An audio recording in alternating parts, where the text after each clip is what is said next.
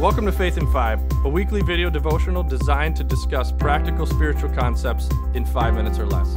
I'm your host, Mark Vandella. When I was in college, we had this opportunity to help build a camp.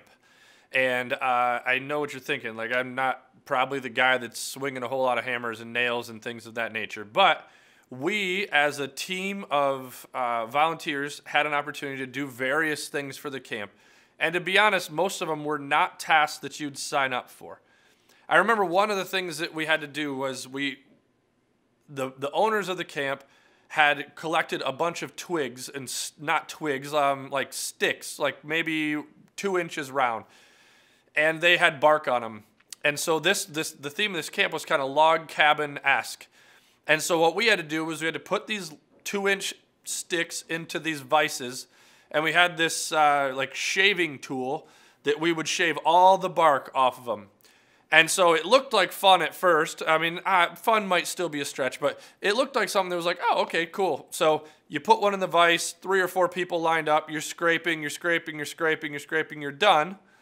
And you put that in a pile, and then you go get another one and it doesn't look like the pile has moved. You do it again, you do it again, you do it again.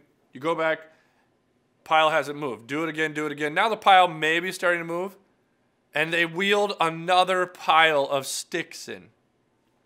So at that point, we're all ready to be done. We're thinking this is ridiculous.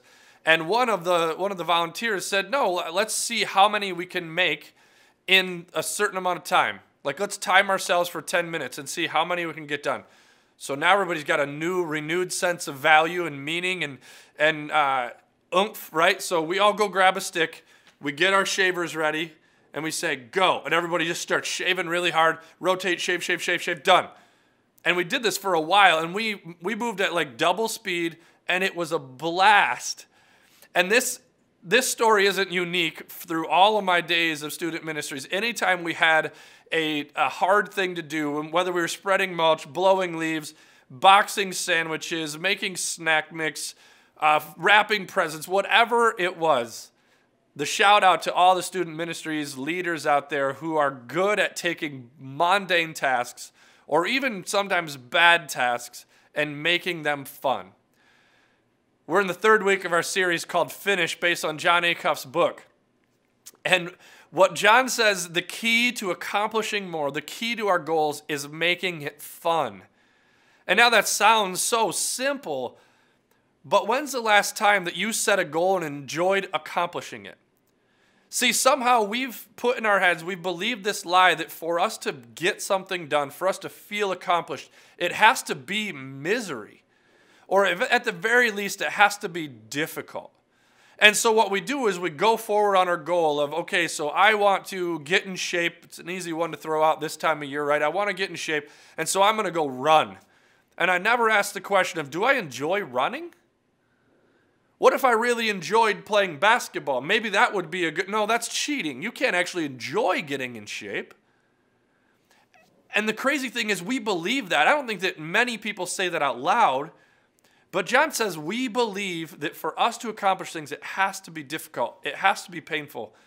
And what if the key to accomplishing more, what if the key to experiencing more is having fun? See, Jesus says in John 10:10, 10, 10, it says that the, the thief comes to kill, rob, and destroy. I think that's the lie that we believe that accomplishing things has to stink.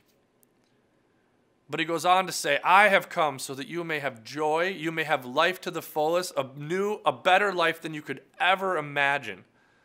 And that isn't just talking about someday long off. That's talking about right here, right now. I came so that you could experience life to its fullest extent here on earth. Jesus says, Your goals, your accomplishments, your daily life doesn't have to be miserable. In fact, that's a lie. I've come so that you can enjoy those things. This year, you're, you're a couple weeks into the new year, and you're probably looking at your New Year's resolutions and feeling like, ugh, again? What if you took and spun it and, and, like Jesus said, I've come so you can have life to the full? Look at the things that you want to accomplish and make them fun. Make them fun. This week, go out and figure out how you can gamify, you can take whatever you're trying to accomplish and enjoy doing it. And then spread that to other people because Jesus said, That's why I came. I came so that you can have meaning in life to the full.